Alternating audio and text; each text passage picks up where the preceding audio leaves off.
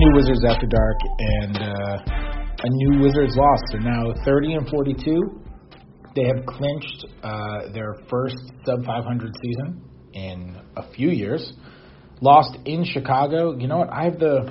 This is a true tanking mode. I have the through fourth quarter box score. I was going to say lost in Chicago 113 to 113 because that was the score at the end of regulation. They lost in overtime. What was the final score, John? 126 to 120. That's right, 126 to 120. I only typed it 18 times on Twitter. They lost. The, you can hear some ruffling paper in the background. As you can tell, we spent a lot of time preparing for this podcast. the last 126. And it's my bad because I gave you this box. Yeah, like, that's take your that fault. One. My bad. Uh, I'm Fred Katz. I I'm supposed to cover the Wizards. Uh, apparently, I don't do it well enough uh, for the Athletic, and uh, I'm the host of Wizards After Dark, and I'm here with Darnell Mayberry, who covers the Bulls, also for the Athletic, and who hands out improper box scores apparently. yeah, my bad. My bad. It's tough season on all of us. Who would you know what? It's great. It's it's like almost symbolic. This podcast would start off with a faulty pass. Yeah, it's kind of the story of the night with these guys. Uh, I do actually want to talk about Bradley Beal first. Yeah, yeah. I know you weren't there for Beal's comments after the game. After the game, I just he was in he was sitting there at his locker, he had a towel over his head. He was noticeably he wasn't talking to anyone. He was noticeably like in a really bad mood. And there have been times like after the win on or the loss on Monday, they just lost to Utah, they got killed the whole game. Often, every once in a while, he'll let a loss affect him for the most part, he leaves that stuff on the court. He's pretty good about that. After the loss on Monday, like he was his own normal Bradley Beal, you know, amicable and, and outgoing self. Uh, tonight, he was just sitting there, towel over his head, not saying anything. And like, I don't know how you normally approach those moments, but with me, I'm like, even if I have tough questions to ask, I'm not starting out with a tough question when a guy's like that. You got to at least Yeah. dip your toe in the water first, you know. Brad's not one to blow up, but like, and he didn't blow up. But so I was just like, what, what do you attribute this to, or whatever it was, or what do you think was the difference tonight? Was what I said. And he said, we just didn't want to win. We didn't want to win.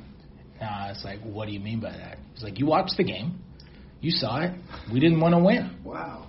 Which Mike. is, which is funny because I'm sitting there watching the game in the back with Candace Buckner of the Washington Post, and I'm looking at these two teams' execution or lack thereof, and I'm saying to myself and to Candace, does either one of these teams want to win? Yeah. And you never hear a player actually come, like you said, I wasn't there for this. This is the first time I'm hearing this. You never hear a player come out and say, we didn't want to win. Yeah.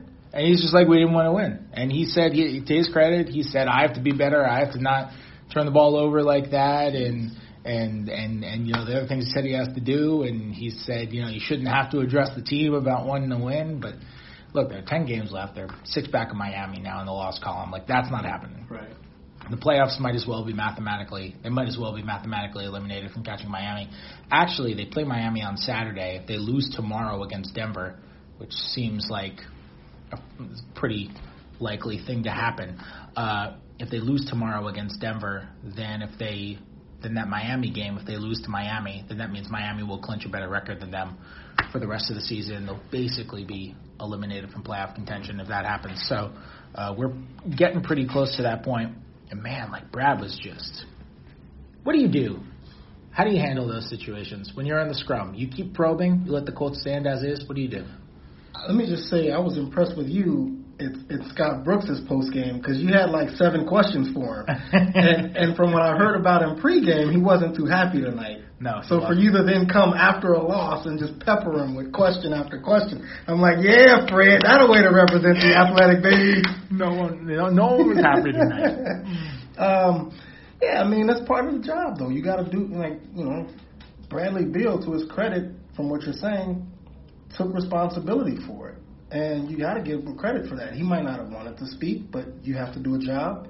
There are other media members in there who have to do a job, and Bradley Beal, to his credit, did his job in answering the questions. It sounds like, even though they might have been uncomfortable or he didn't want to address whatever was the issue at that time. So, sounds like you handled it well.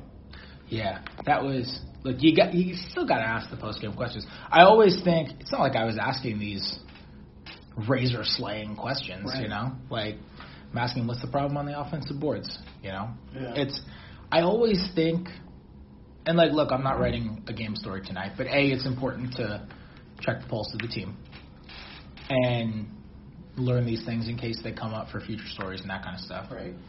Uh, and B, I just feel like it would be like Candace wasn't in the scrum Mm-hmm. because she was on deadline and had Yeah. to file like Right. a game story real quick, so she wasn't there. I always think it's even weirder if you go to the scrum and don't ask the question. Yeah. It's like if I were a coach and I were standing there, I was like, "You're really not going to ask a question about the game that you just sat there Right. and watched? Right. Like for real? Did you Yeah. even watch the game?" Yeah. So here's the the one thing that you know I don't know if you caught it during the game, but and you probably were in a bad position based on where the stanchion is compared to your seat. So you might have been blocked from this, but there was a possession um, late in the game. I think it was even in the overtime, early in the overtime when the Wizards were struggling, where Bradley Beal didn't like something on the defensive end, and he went in the middle of the play in the Scott Brooks' face and said whatever was on his mind.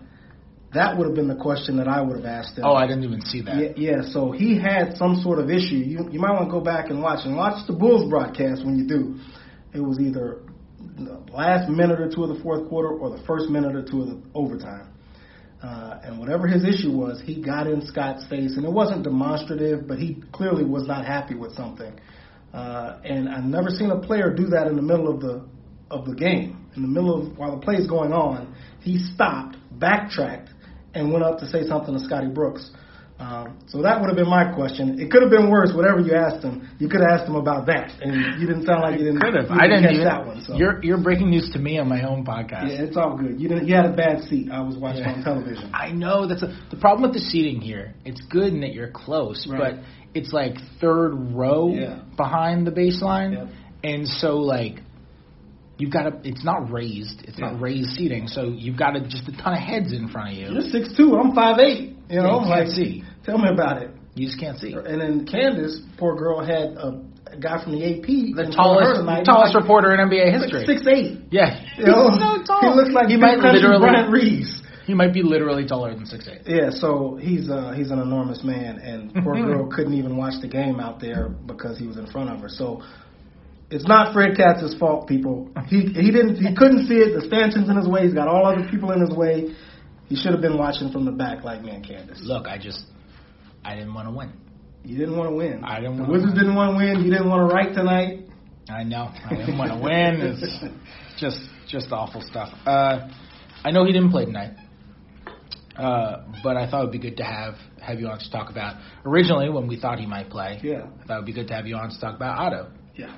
because Otto has been really good with the Bulls. He's averaging 18 a game. He's 48 from three. He's his usage rate is higher than it was with the Wizards, and Otto was always a good player. He's Mhm. got the expensive contract, which everybody wants to talk about, but it's not like he's like a bad player and he's and he's and he's you know paid like he's. You put Otto Porter on the floor, you're good. That's always been what the thing has been with Otto Porter. He's always been the net rating king for the Wizards. For whatever reason, you put him on the floor because he's he's pretty good at a bunch of different things and really really good at a couple of things like shooting and those sorts of things. And he's not a world class, you know, well he's a world class athlete, but he's not you know an unbelievable athlete, you know, compared to other NBA players and that kind of stuff. He doesn't always stand out, but then you look at it at the end, and it's like his box score is just like a plus eight, and again the Wiz- Wizards lost by four, and it's like that all the time. Yeah. Uh, and with the Bulls, those things have held consistent, and he's putting up some numbers too. Like he came and immediately had a career high. He's we talked last time I had you on on how he had never taken more than 20 shots in a game, and he did that like a couple of games into his Bulls tenure. So what what in your estimation has made him as solid as he's been with the Bulls? Well, you could probably speak a lot more to this, but I do think that there is a big element of it that he's benefiting from not being around John Wall and Bradley Beal.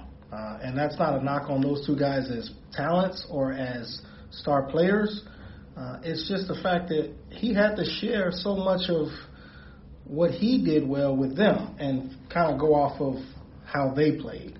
Uh, well, here, you know, you got Zach LaVine and Larry Markkanen, but you know those guys aren't established stars in this league, so they're looking to a guy like Otto Porter for leadership. They're looking to him uh, to make plays at times to help the offense out or to be a connector on defense.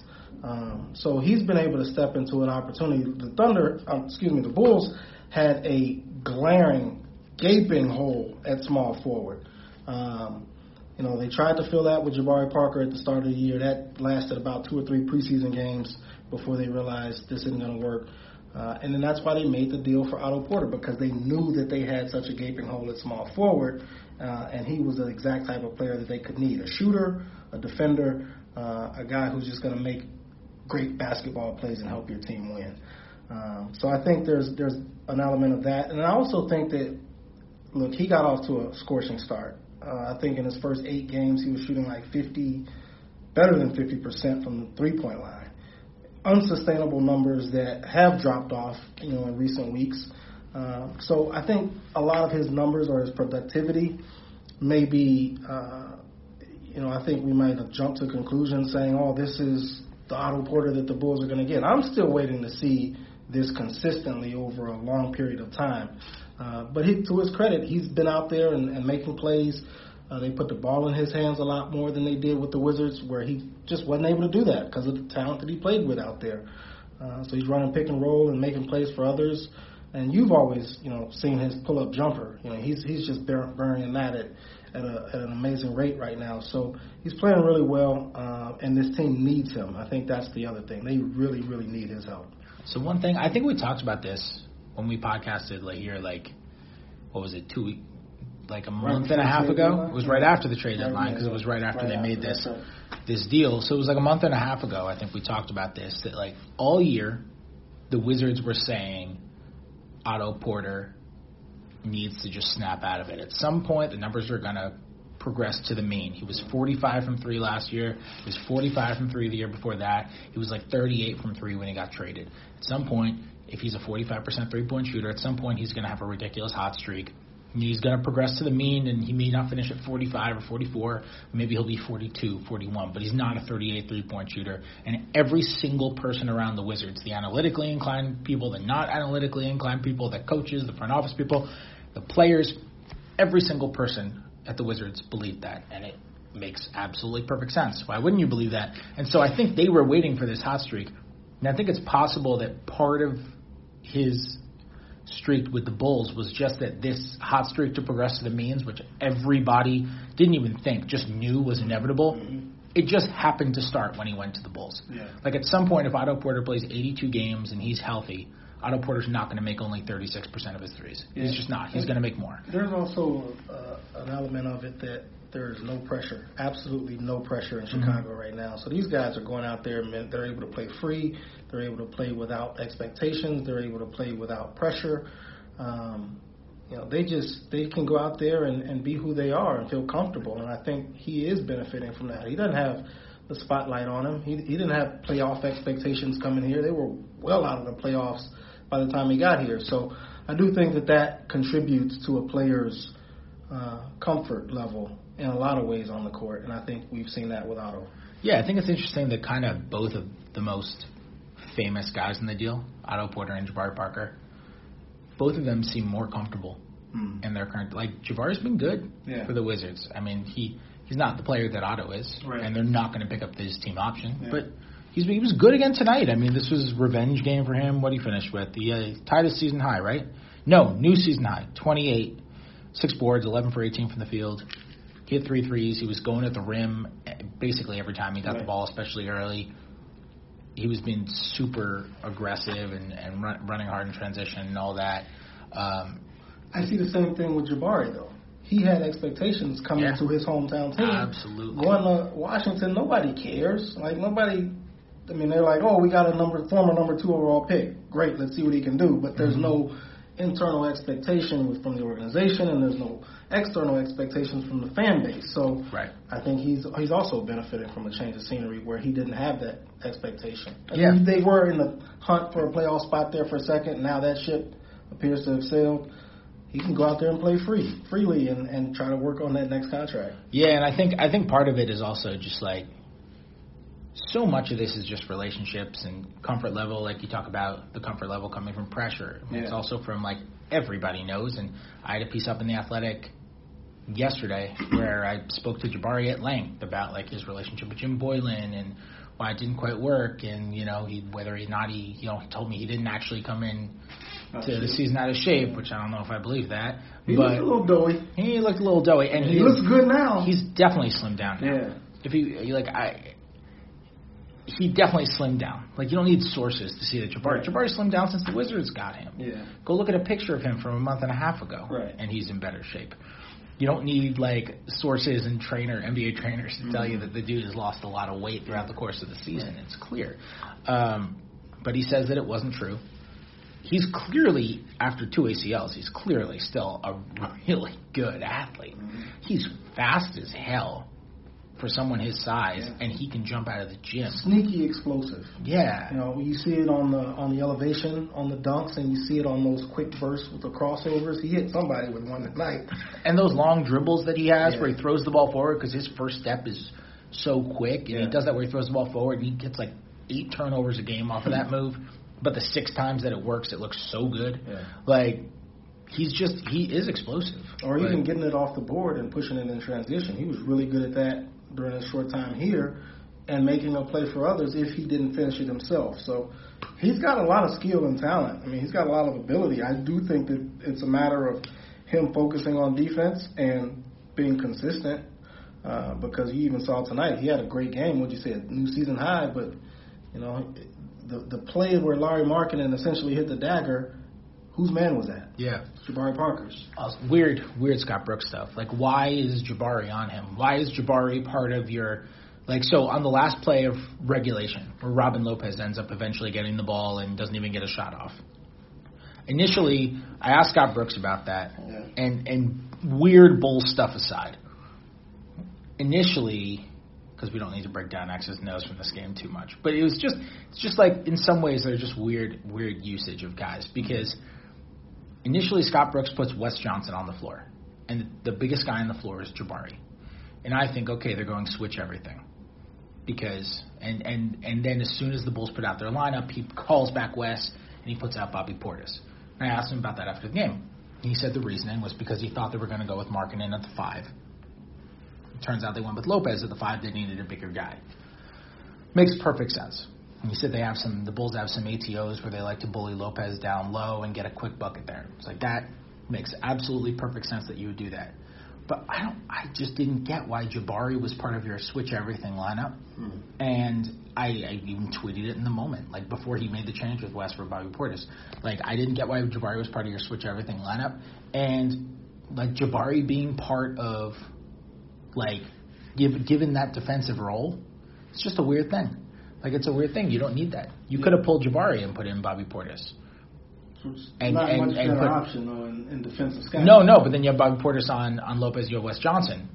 I'm marking it. Oh, I see what you're saying. And we're like, he's play gonna together. Yeah, yeah. Well, I'm just, I mean, like, well, he did. He had he had Jabari and, and Portis out there for for that final Yeah, play of yeah, regulation, Bobby- Bobby right? on- uh, and you could have you could have Wes Johnson instead of Jabari. Like, there are defensive options, Yeah.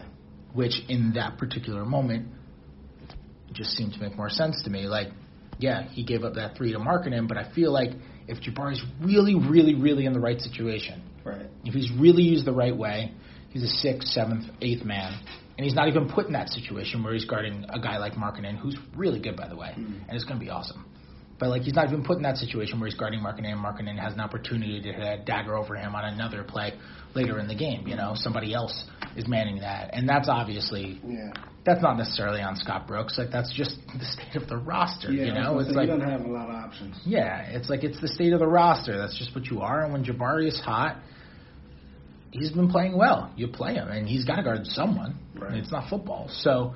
Uh, but it's just like if Jabari is really in the right situation, which is going to make him the most successful, he's in one where you're able to kind of hide him when you're playing against a 19-win team. Yeah, Jim Boylen did something like that earlier in the season against Detroit. I think it might have been the, not Jim Boylen, Fred Hoiberg. So how long ago this was? Hmm. Um, might have been like the third or fourth game of the season. They left Jabari out there.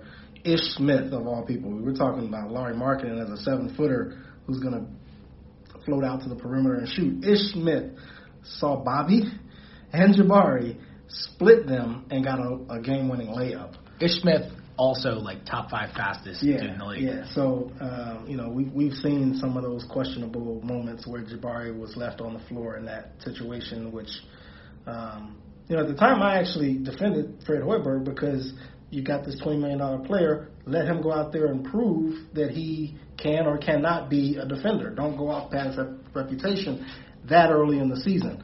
Uh, and he quickly proved that he is not that guy. Uh, and so Scott Brooks, you would think at this point, you know, maybe should consider that and, and would know that that maybe this isn't the guy you want out there in this moment. But again, in his defense, who else you got? Yeah, I mean, also in his defense, maybe that's what Scott's doing too. Yeah. Like, they're six back of eight now. Like, in some ways, I feel like they've entered. They're starting to enter stealth tank. They haven't practiced or shot around in so long. Like you know why their defense looks so unprepared? Because they're not preparing. Mm. Like they're they're doing film sessions, Yeah. of course, and they're doing those sorts of things. But from a physical standpoint, they're not stepping on the court and running through stuff. Does it matter at Uh, this point though? What, no. ten games, nine, ten games. No, it, do, it doesn't. It doesn't. Yeah. I'm not, I'm not saying that as a criticism. Yeah. Okay. I'm not saying that as a criticism at all. I'm just saying that as a like, if they were stealth taking, Right. that would be a thing that they would do. Yeah. You know, so like I feel like they're kind of starting to enter that to some degree, and uh, you know they should be. I, I I really don't mean it as a criticism at all. I'm just saying like they should be at the point where it's like you know what. Let's just see how Jabari does in this situation. Yeah. Let's see. He's he's been playing harder than he was lately. Let's teach him a lesson. Let's put him up against this guy who he knows on a personal like he knows on an intimate basketball level because he was his teammate. And so maybe he knows some of his moves and he's a much better offensive player than we'd normally have Jabari on. But let's just see what he does. Better Like- than what Bobby did, which If- was try to hack every time. Come on, Bobby. You fish hooked him. Yeah. Yeah, but like if that's the logic, it's like great. That that makes perfect sense. That's why I don't even mean this as as a criticism of what Brooks is doing should've been it's, the- it's hard to tell. But that should have been the logic a month ago when Yes, Ted it came out and said that they wanted to make the playoffs. I'm looking from afar like, what are you talking about? Why would you battle for the seventh or eighth seed and get your brains beat in without John Wall by Milwaukee or Toronto? It, it made no sense then. Like they should have been thinking about this a month and a half ago. So Mhm. credit to them for finally getting it right. hey, at least they're playing Troy Brown now. Uh, plug plug your great work before we go. Uh, just find me on the Athletic, right where you you find Fred Katz here. Uh, just click on the Bulls tab if you uh, if you if you got nothing better to do with your day, uh, and find me on Twitter at Darnell Mayberry. And Darnell does great work. Uh, you can subscribe to Wizards After Dark. You can give us five stars on iTunes. You can leave a review. Make sure it's a nice review if you leave a review, obviously. Uh, I'll be back tomorrow night. Nuggets. That'll be fun. Jokic is, well, watching Jokic is just fun as hell. Yeah, There's no scenario for me in which watching Nikola Jokic isn't fun. Yeah, He's just like it's even better here because they got a big uh, what is he Croat? What is he? Where's he from? Serbian. Serbian, yeah, Serbia. So they got a big Serbian population here. So when he Mhm. comes, Serbians almost take over the building, and he always puts on a show and flirts with triple doubles against these guys.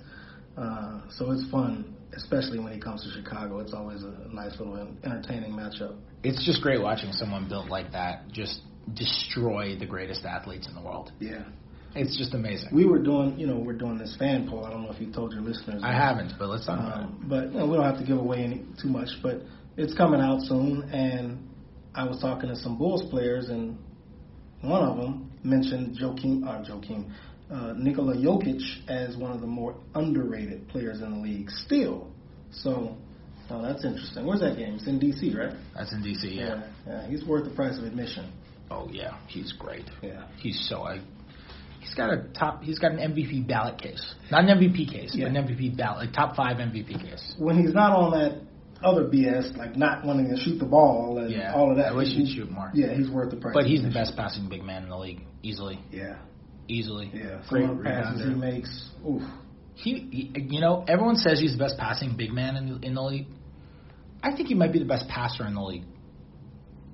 Like he I might think be the should best. slow down. Why? How Chris many? Paul, Chris Paul. Rajon is- Rondo, LeBron James. LeBron is LeBron's better passer.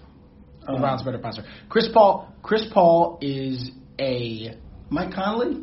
Mike Conley is not as good of a passer as Jokic. Okay. Okay, here's I think I think Jokic is Chris. flashy. Okay, Chris Chris Paul is a phenomenal passer. Yes. Obviously, Chris Paul. But but passing is more than just seeing the pass. You wrote the story on passing earlier this I year. did. Yeah. Passing is more than just seeing. And Chris Paul, I rated as an elite passer, and Right. obviously he's unbelievable. But passing is more than just like seeing the pass.